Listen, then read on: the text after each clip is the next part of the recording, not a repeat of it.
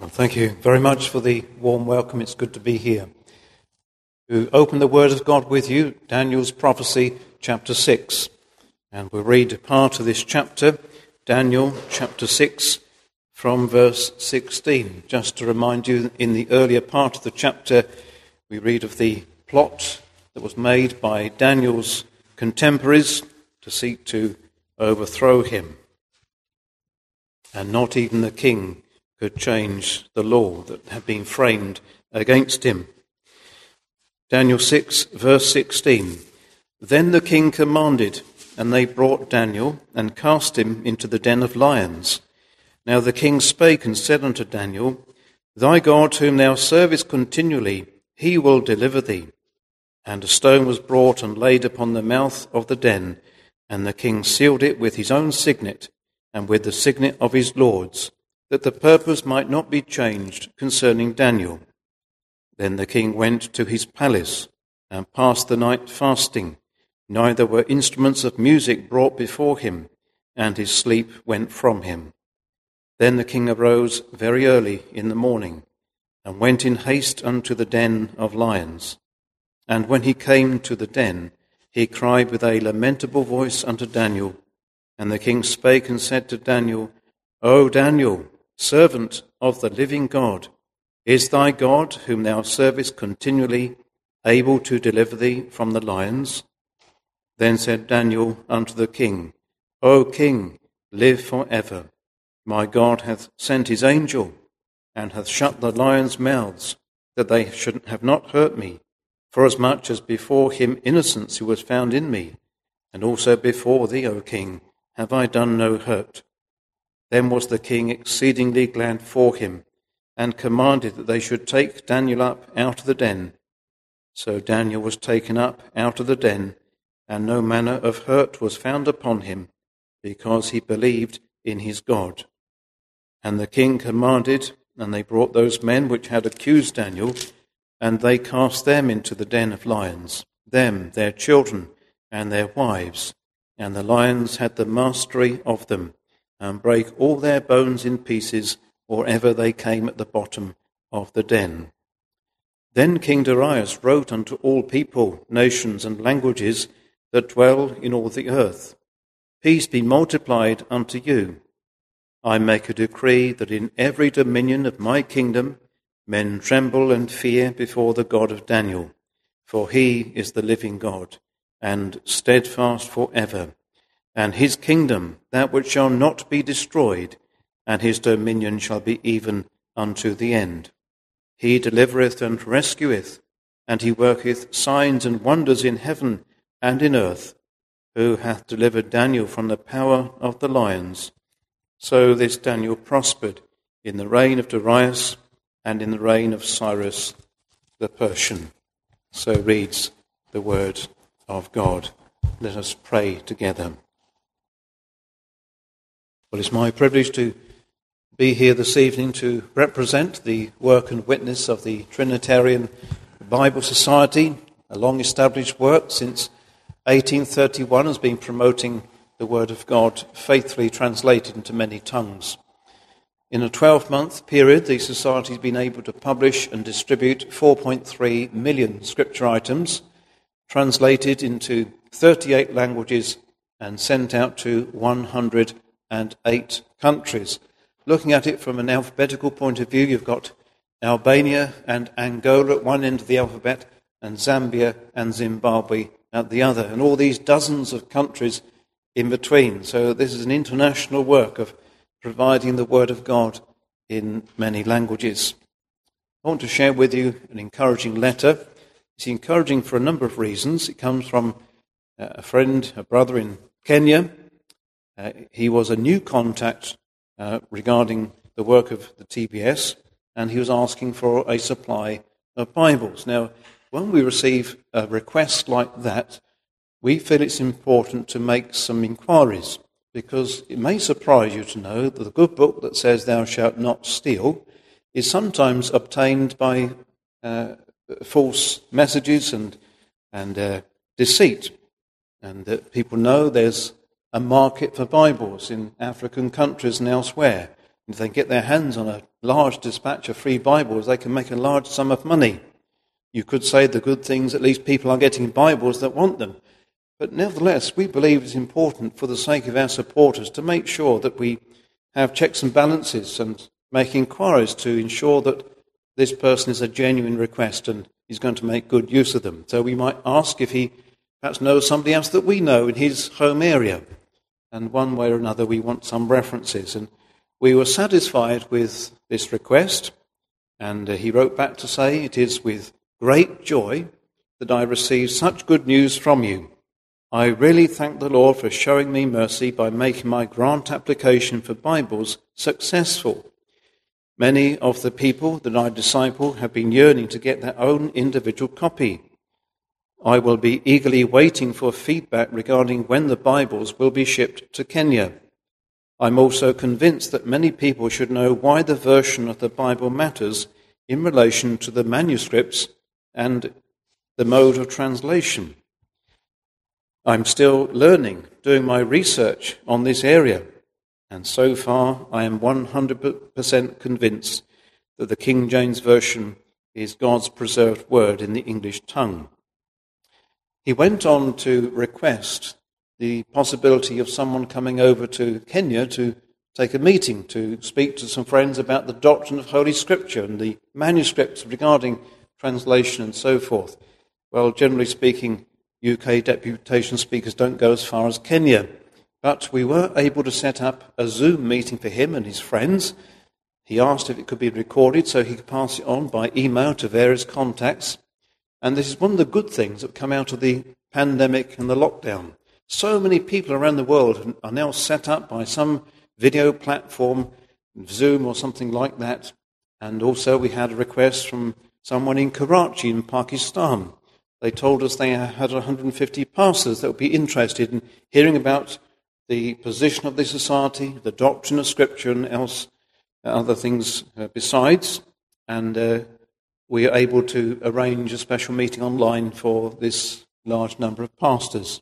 And uh, it's good to know that there's around the world, even in these strict Islamic countries, there's an interest in these things. There are Christian pastors who want to be instructed in these important principles of translation and the uh, principles of the society. So we are encouraged by that and thankful for the demand that there is for the Word of God around the world.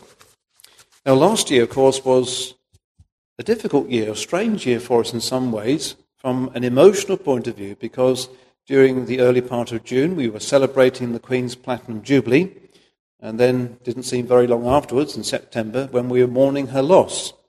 Now, TBS published a large quantity of special Platinum Jubilee Bibles, suitably inscribed with the royal insignia for the Platinum Jubilee in the front cover. Also, had an introductory page.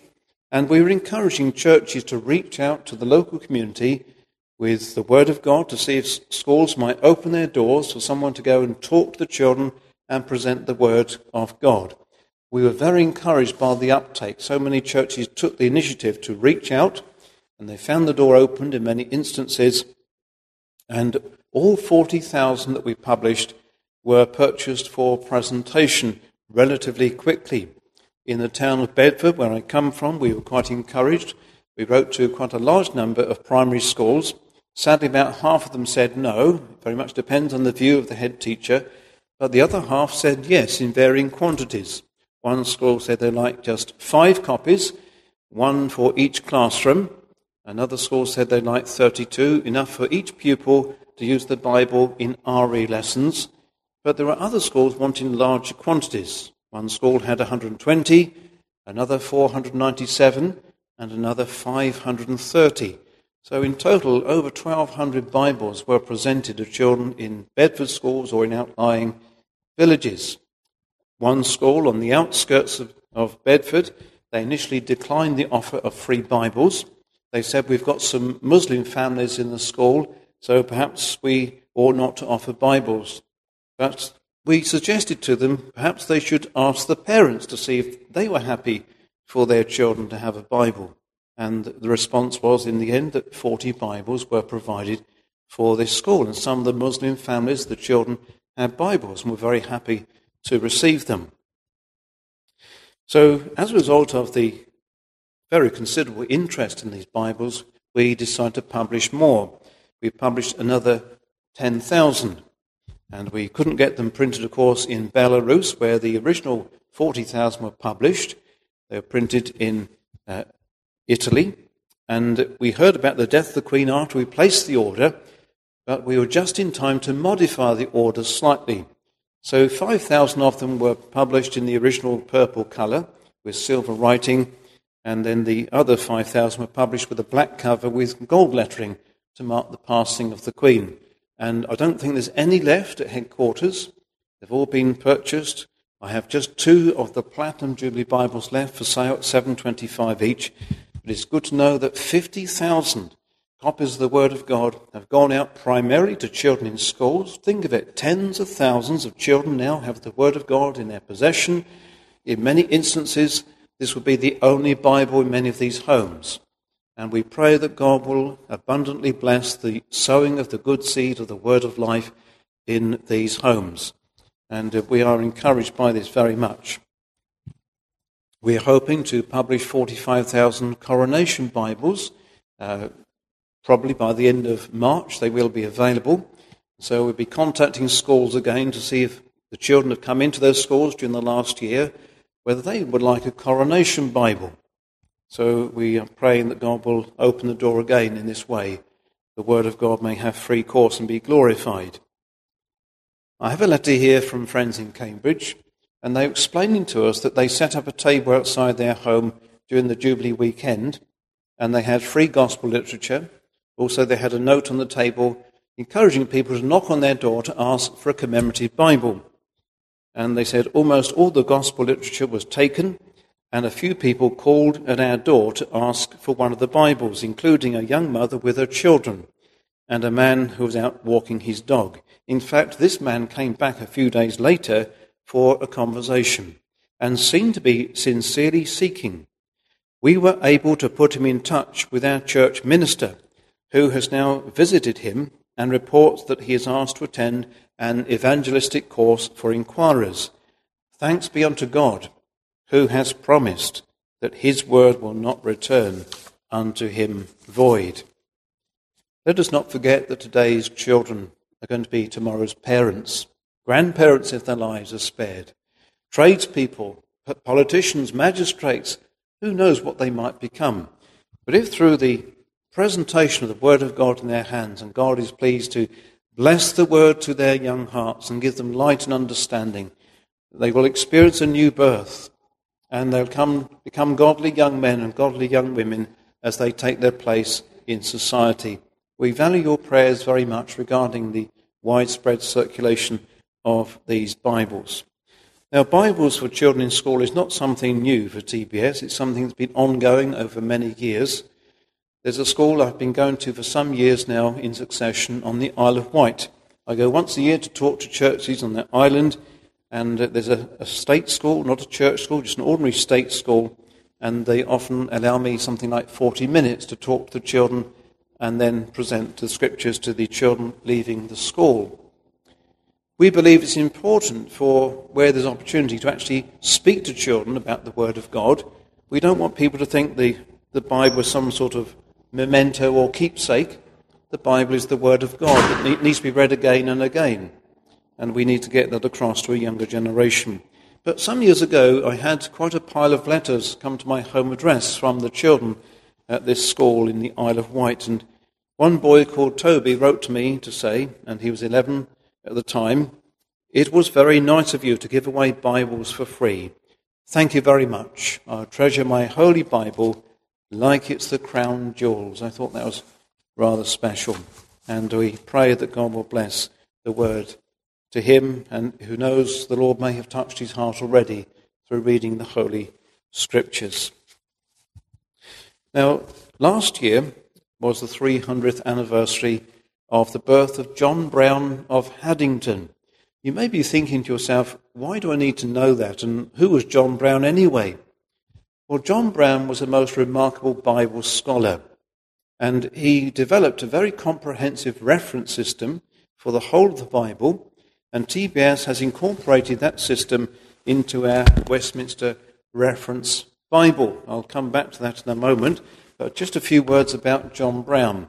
He was born in 1722 of poor parents in Scotland, and sadly, he was orphaned of both his parents by the age of 12. During his teenage years, he looked after sheep to earn a living, and it was during that period of his life that he came to know the Lord. It came about in this way. He heard a sermon that deeply convicted him that he was without saving faith. He wasn't a child of God. And he experienced an agony of soul for some long time until he heard a gospel sermon from Isaiah 53. And as he understood the substitutionary nature of the death of our Lord Jesus Christ, he experienced real gospel liberty. This gave him a new understanding and insight into the Word of God. It was his joy and rejoicing. And while he's looking after his sheep, not only did he read the Bible in English, but he taught himself New Testament Greek. And after some years, he had saved up enough money to purchase his own copy of a Greek New Testament. So he set off at midnight, walked all the way to St. Andrew's University, and in the morning went into the book room. One of the university professors was rather surprised to find a rough looking shepherd boy asking for a Greek New Testament.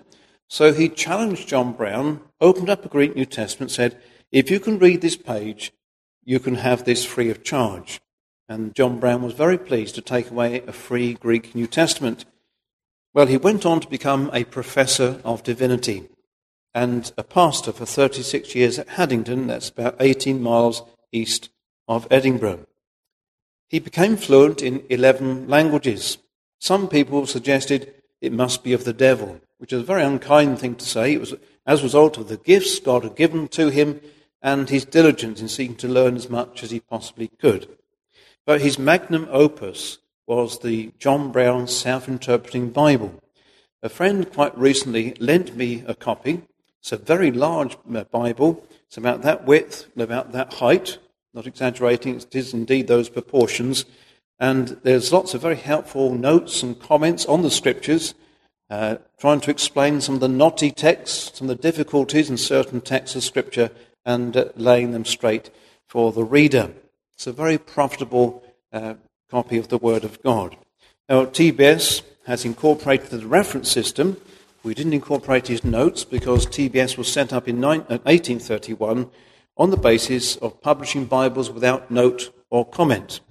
But we have incorporated these references. I want to just show you a copy of the Westminster Reference Bible. This is in the leather bound edition, but just to show you how it works. So you've got two margins on each page to allow room for the many, many references, where there might be a different uh, possible rendering of the Hebrew or the Greek that's there in the text to throw further light on the passage, and where there might be an unusual word in the main text, there's an explanation for that word in the margin next to the verse. There's some helpful chapter summaries, so you can get just a brief overview of the chapter before you read it. And also at the back, there's a range of new coloured maps information on weights, measures, and currencies used in the Bible, and a concordance. Now, the leather bound edition has been reduced from £75 to £60. We also do a hardback edition. I'm afraid I've sold out the hardback edition that's £15.50, but it can be purchased online. There's also a compact size and also a large print edition, and each are available in hardback and leather bound. You may like to have a closer look after the meeting. I can certainly commend it to you. If any of you here have already got a copy of the Westminster Reference Bible, I'm sure you will commend it to others. It's a very useful edition of the Word of God. Moving on to another aspect of the work of TBS, and that is the provision of the Word of God for people in prison. It's a rather depressing thing to have to tell you that there are 85,000 people in prison in the UK. Our prisons are full. You could say, in some cases, almost overflowing. And TBS, over the years, have had contact with many prison chaplains who have very gladly accepted copies of the Word of God to pass on to those who are ready to receive them. And of course, people in prison have had time to think about the consequences of their actions upon themselves and upon others. And having time on their hands, of course, they may be willing to take part of the Word of God or a complete copy of the Scriptures to read. Of course, there are some who completely distance themselves from the Word of God and not interested, but there are others who are showing an openness to the Word. I can say this from personal experience in prison chaplaincy work in Bedford Prison in years past that you can talk to people in their cell. You lose sight of what they might have done? They might tell you what they've done, often a very violent crime, being a high security prison. But you lose sight of that because here is a poor sinner who needs to hear of a Saviour. We're never in a position where you have to say, I can see that you've sinned just too much. We're never in that position to say, to have to say that because we know that the vilest sinner out of hell who lives to feel his need is welcome to the throne of grace, the Saviour's blood to plead. And so we are able to reach people by this means and to pass on the word of God, whether Gospel of John or calendar or whole Bible. Another prison not too far from where I live is Woodhill Prison at Milton Keynes. And our contact there wrote to us to say, Thank you for the prompt sending of these Bibles. We had none to distribute, and these have quickly come through security. Many prisoners ask for the authorized version, and I acknowledge the good intentions of the so called easier to read versions to be more accessible to the less well educated, but I like to point out the accuracy and beauty of the authorized version, and many prisoners appreciate that. Thank you again for the grant. One particularly striking account we heard was of a man who years ago was found guilty of defrauding the Secretary of State. He was a solicitor and he was locked up in prison, in the Wandsworth prison, for seven years. During his imprisonment, he was converted. We don't know how that came about, but he wrote to us to ask if we could supply Bibles for him. He initially thought about trying to help other prisoners with educational needs then he thought about setting up a Bible study group. And so he wrote to us, and we were happy to supply him with Bibles. And of course, we are always very sympathetic and interested in, such noble endeavours. One man that visits Lewes Prison in Sussex was telling me that through the circulation of TBS Words of Life calendars, he knew of at least one man who'd been converted simply by reading the verse of Scripture on those calendars. Another contact wrote to us to say, I'm commonly giving out scripture calendars three times a week. Many prisoners request them. And as I go around cells, I can see how many have a calendar hanging on the walls. I usually have Bibles and Christian books, magazines, and tracts with me as well. And I find the calendars are a good icebreaker. Some people will accept a calendar, but no other literature. The foreign nationals are particularly grateful, even excited to receive a calendar in their own language. Sometimes I see people reading out the scripture verses, including those whose literacy is low, and have to sound out the words very carefully. I'm always open to explaining more about the Bible and providing ones in different languages. Well, they are just some of the encouragements regarding the Word of God for prisoners the chaplain at Bedford Prison said to me on one occasion, Bibles is something we can't have too many of. There just seems to be a considerable demand, and we send thousands of Bibles to various prisons throughout the UK. So we are encouraged by this, and who knows how the Lord may be blessing His word, even in uh, the quietness of a prison cell. And uh, we know there are those who, through God's grace, come out of prison different people to what they went in. Many years ago, we heard of a man who had received a Bible from TBS. He wasn't particularly interested at first. In fact, he started to tear the pages out and roll it up for cigarette paper. But one day, uh, one or two words on that paper caught his attention, and it was the means of his conversion. Well, the Lord is a sovereign, isn't he? How he works through the Word of God in even strange ways, you might think and uh, changes people's lives and turns them around. Just one more letter in respect to prisons. This comes from His Majesty's Prison at Humber. Thank you so much for your kind donation of all the items you sent us at the prison. I have to say, it was a bit like Christmas, or I felt a bit like the child in the sweet shop who was told he could have whatever he wanted to.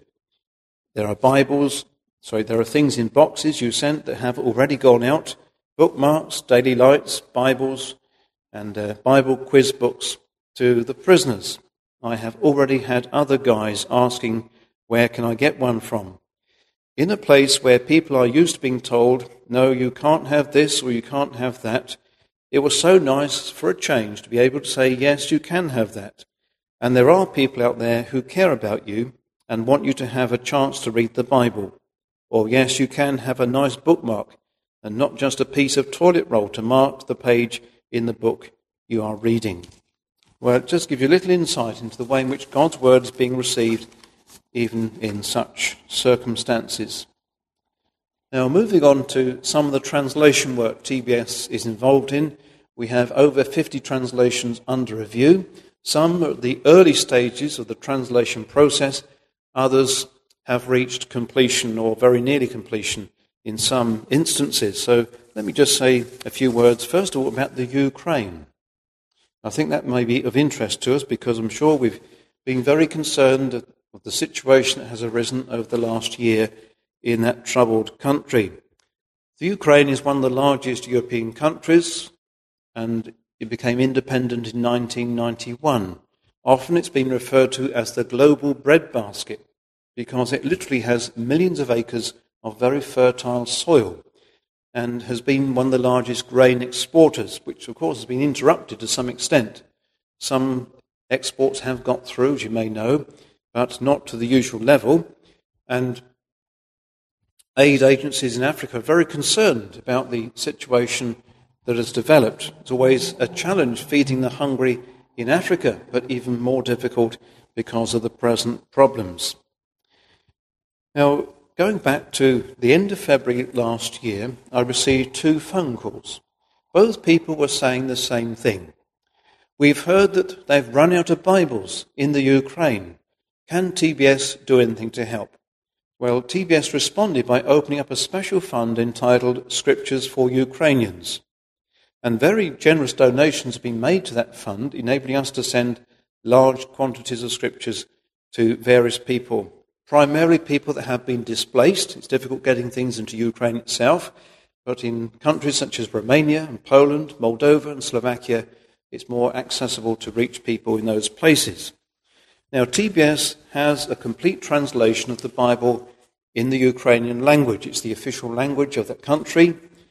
And this translation is, is a good translation, was produced in the 1800s by a man from a Cossack gentry family his name was Panteleimon Kulish. So it's often referred to simply as the Kulish translation.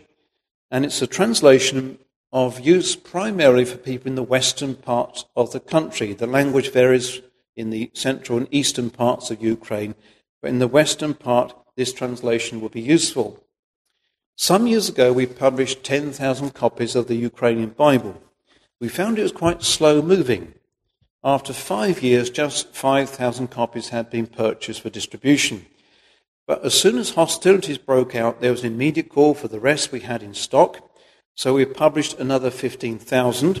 In addition, we published 15,000 Gospels of John in Ukrainian, the first time this was published as a separate publication. Very quickly, they were purchased by missionary and evangelistic organizations so we published another 15,000, and the demand just goes on and on. You often find it's the case that when people's lives are turned upside down, they become more, much more open to hearing the message of the Word of God.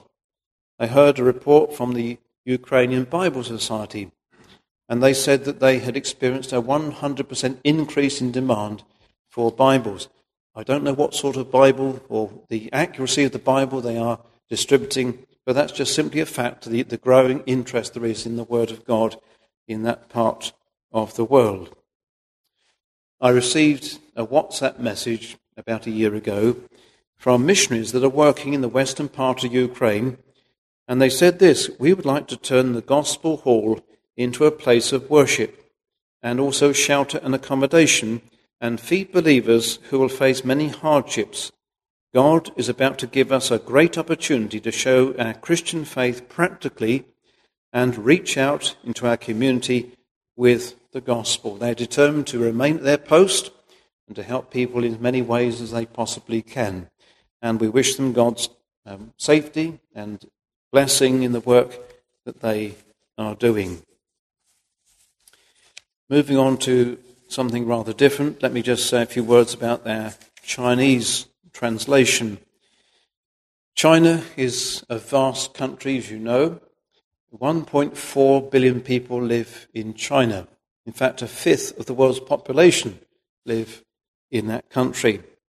Now, there's been Christian influence in China for many, many years. In 1853, James Hudson Taylor obeyed the call of God Go for me to China. He couldn't get these words from his mind. Go for me to China. And he was moved to go to that country. He experienced many difficulties and discouragements, but eventually he was successful in setting up the China Inland Mission. And he lived to see many other missionaries following him to that country, many hundreds of them, as they sought to spread the light of God's truth in that vast country, a country that previously been very closed to outsiders. Previous to James Hudson Taylor, uh, Robert Morrison in 1807 went to China. He felt his calling was to translate the Bible into the Chinese tongue. He had to learn 35,000 Chinese characters to do so. It was illegal to translate the Bible, so he had to shut himself away in secret month after month and year after year as he labored in this arduous task. It was a good translation, but the language has changed dramatically since those days. Now, coming more up to date, in the 1960s, the communist government sought to stamp out every evidence of Christianity. They boasted that Christianity was now a museum piece. Well, it's nothing of the sort. They closed down many churches, but God's people are now meeting in secret, underground, you might say, trying to continue the worship of Almighty God. And God has had his good hand of blessing and prosperity upon believers in that country. It is estimated and believed to be a conservative estimate there are 100 million born again believers in China. Of course, only the Lord knows the true number. Only the Lord knows them that are His. But nevertheless, a very significant work of the Lord has taken place in that vast country. God has blessed the faithful labours of missionaries and pastors and preachers and evangelists in that country. Now, regarding the Chinese uh, translation of the Bible, the one that has been commonly used for some long time has been known as the 1919 Union Bible. Now, there's three problems with the Chinese Union Bible. First of all, it's not a complete Bible. It's based upon what is known as the critical text of the Greek New Testament. So you've got lots of verses abbreviated, even verses missing, and even whole passages in two instances are called into question. If you were to add up the total of words missing, it's equivalent of having 1st and 2nd Peter missing from your Bible. So it's quite a considerable uh, part of the Word of God missing and often impinges upon fundamental doctrine, weakens the testimony of Scripture in the process. The second problem is the translation method was influenced by false doctrine, so certain obscurities arise, certain inaccuracies arise in that translation. And thirdly, it was translated into traditional Chinese. The vast majority of people in China today don't read or speak traditional Chinese. They speak simplified Chinese. It was simplified by the communists in the 1960s. So that means that the majority of people haven't learned a sufficient number of Chinese characters to read the current Chinese Bible. Now, because of this, TBS for many years has been very exercised about this and has been working on a significant translation project, translating from the full text of Scripture using well proven translation methods into the simplified Chinese tongue. And some years back, we were able to publish the Gospel of John, 70,000 copies of the Gospel of John in Mandarin Chinese. 900 million people speak Mandarin Chinese. And uh, This has been well received so far. We were tr- uh, distributing them with the help of Hudson Taylor Ministries.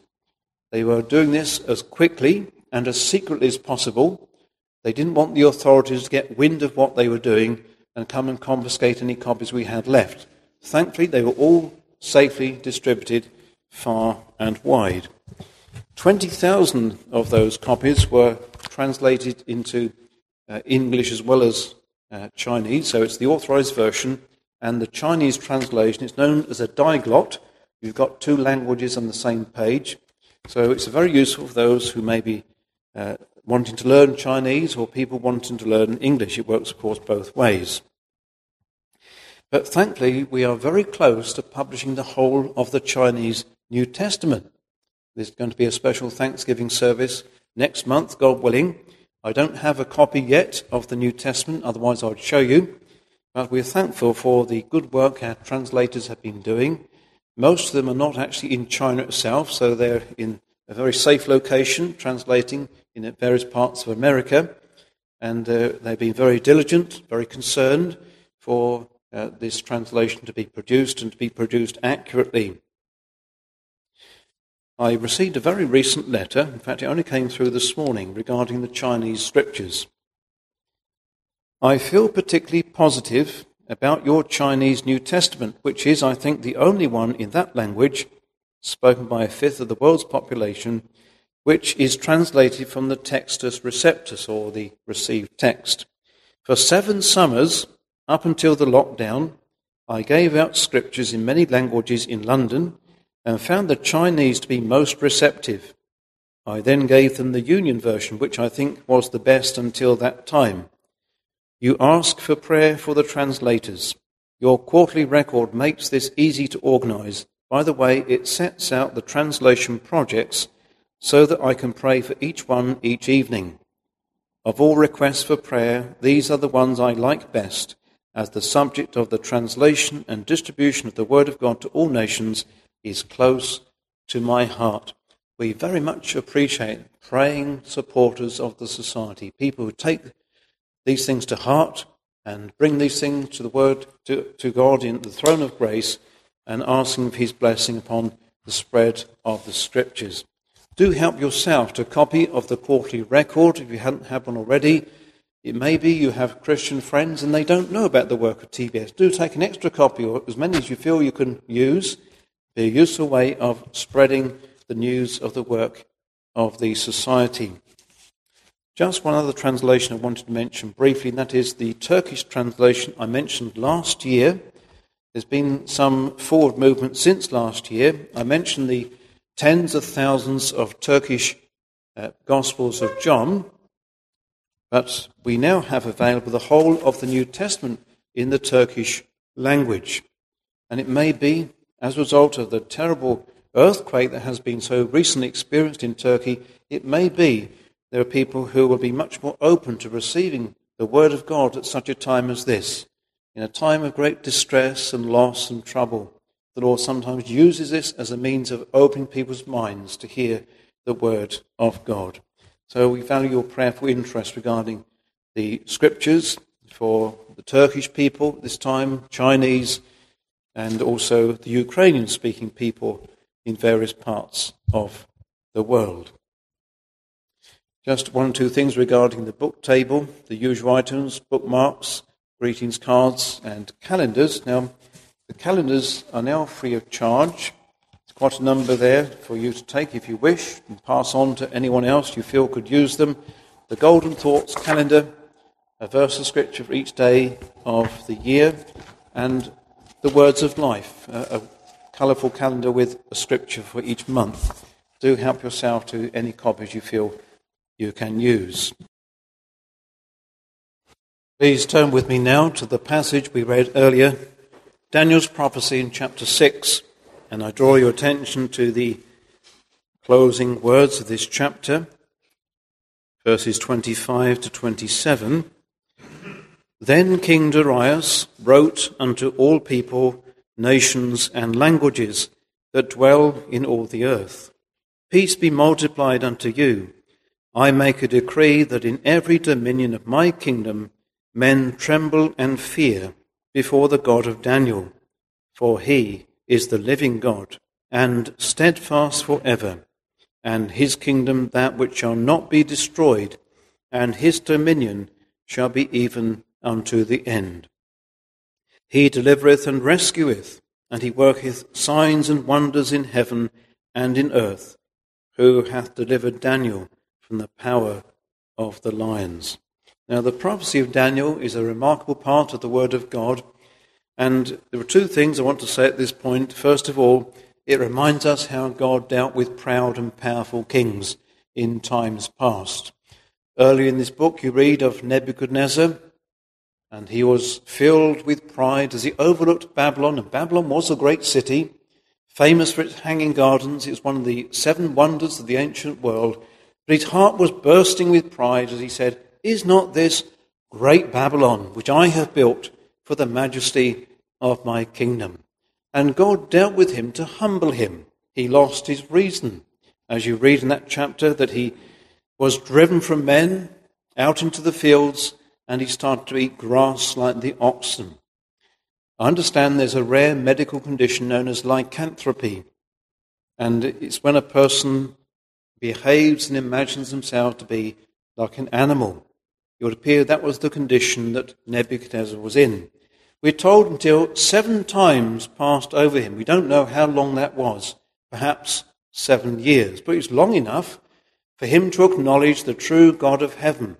Then his reason started to return, and effectively he went back and carried on where he'd left off, was able to continue to reign over that vast empire. But he was a changed man, at least to some degree.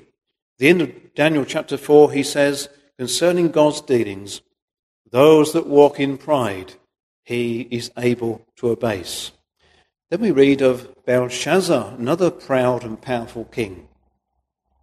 We learn of the Belshazzar's feast, the revelry, and in the midst of their presumptions, they used the vessels that had been taken from the Jerusalem temple and used it for the worshipping of gold and silver, the gods of Babylon. There was the writing on the wall, this mysterious hand that wrote on the plaster of the wall. And Belshazzar was so afraid, these knees knocked together. He called for Daniel to come in to interpret the writing, and Daniel faithfully explained to Belshazzar that his days were numbered and the kingdom would come to an end. That night, Belshazzar died. Then, here in this chapter, another proud and powerful king. This is Darius, the Medo Persian king. It was the Persian Empire that overthrew Babylon, and Darius was part of that kingdom. And he was being taught certain important things concerning Daniel and the God whom he knew and worshipped. So it's a remarkable book explaining for us how God dealt with proud and powerful kings. And thinking of our own British history, uh, you think of Henry VIII, the proud and powerful king. God dealt with him in a certain way, humbled him to a certain degree, and used him to promote the word of God. I'll explain a bit more, to, bit more a bit later. Another feature of Daniel's prophecy is the way God used his people, sometimes in unusual circumstances and strange places. You think particularly of Daniel and his three friends, Shadrach, Meshach, and Abednego. Though they were given um, Babylonish names, uh, incorporating the names of Babylonish gods, they retained their Jewish identity. They sought to stand apart from the idolatry that was rampant in that city, and God honored them for doing so. The old principle is true, isn't it? Them that honour me, I will honour. And likewise, regarding the Reformation in their own country, God used sometimes ordinary people, a humble people. God had blessed his people with grace to stand the fiery trials that they were to suffer. And they stood firm for their testimony concerning Christ and salvation.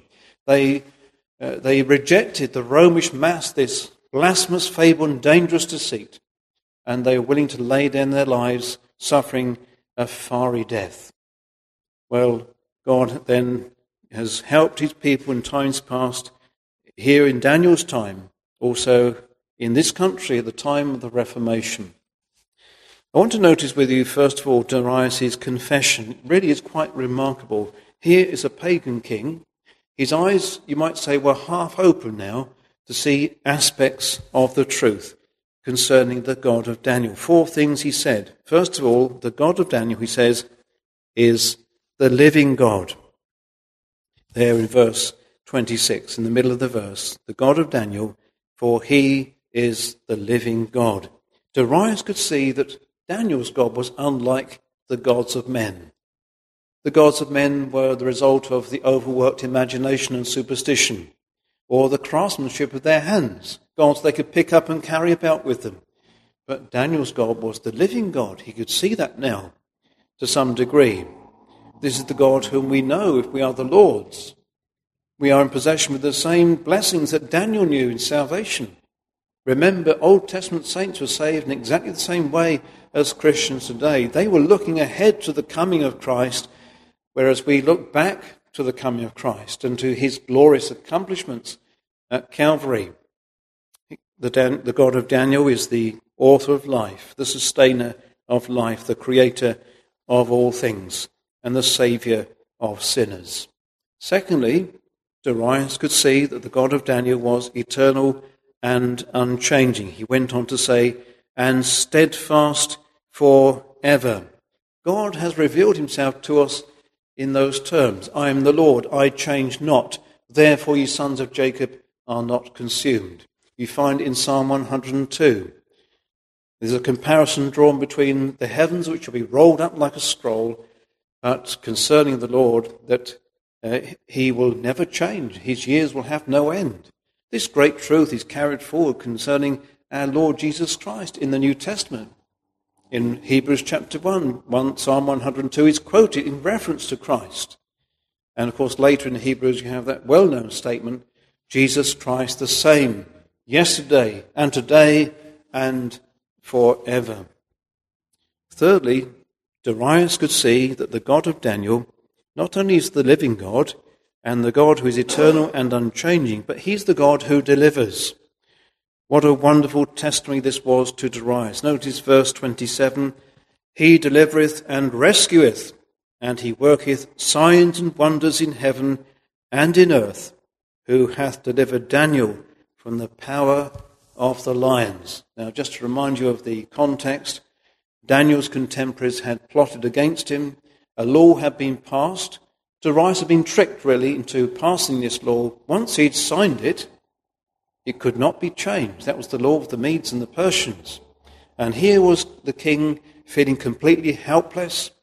Daniel now was thrown into the den of lions because he'd been caught praying to God. And here is Darius, he can't sleep at night. He doesn't want anything to eat. He doesn't want any entertainment. And he's in a state of trouble and distress. What is happening to Daniel? And uh, when he wakes up in the morning, he goes straight to the den of lions and calls out to Daniel. And Daniel answers. How relieved he must have been. And here then he is confessing, and he wants everybody to know about this. Every language, all people, nations, he wants them to know this that the God of Daniel is the God who delivers. He can see the uselessness of the pagan gods that he was familiar with. Who hath delivered Daniel from the power of the lions. And Daniel's deliverance was all the more striking when you notice verse 24, when Daniel was delivered and his enemies, their wives and their families, were thrown into the den of lions, and immediately they were consumed. But Daniel had been preserved. So the God of Daniel is the God who delivers. Daniel had proved the truth of the psalmist when he said, Call upon me in the day of trouble. I will deliver thee, and thou shalt glorify me. The fourth thing that Darius could see was that Daniel's God had an everlasting kingdom. And perhaps this is all the more surprising when you think what a man he was, uh, sunk in pagan darkness, but now he could see something never seen before. The God of Daniel has an everlasting kingdom. Notice the end of verse 26 His kingdom that which shall not be destroyed, and his dominion shall be even unto the end. Unlike earthly thrones and dominions that come and go, the late Norman Perry, who was a pastor in Greenwich for some years, he wrote a poem on this theme. I think I have a copy here that I want to share with you. He wrote this Egypt, Babylon, and Tyre rise and flourish and expire. Greece and Rome return to dust. Rise they may, but fall they must. Britain's proud imperial might sinks for ever out of sight. Marx's power disintegrates. Time all power annihilates. These all shall perish stone on stone, but not thy kingdom or thy throne.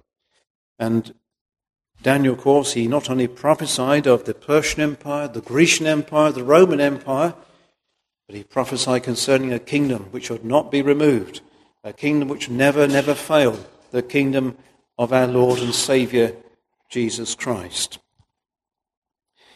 Then we notice the decree itself that Darius made.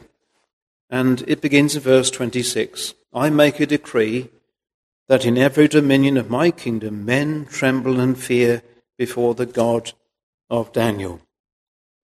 I would suggest to you, in the days in which we live here in this country, trembling before God is conspicuous by its absence amongst the general population and even in many churches, it would appear.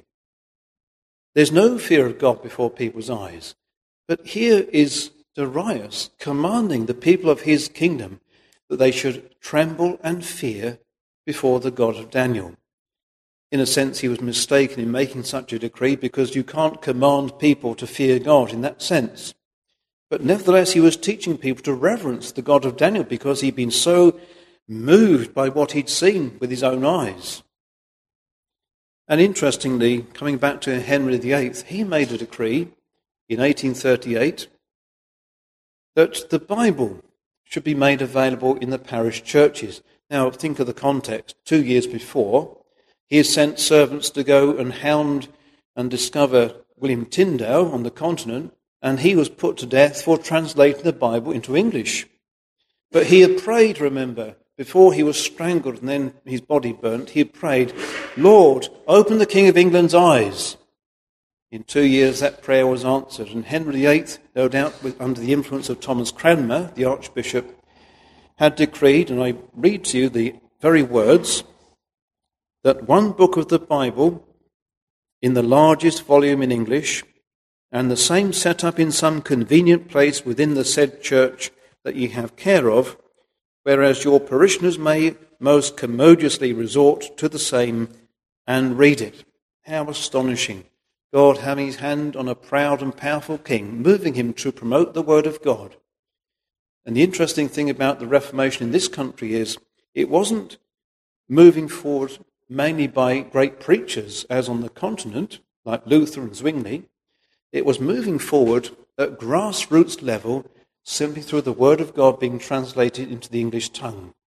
People, ordinary people, if they couldn't read themselves, would gather around the lectern in the churches and they'd hear the Word of God being read to them.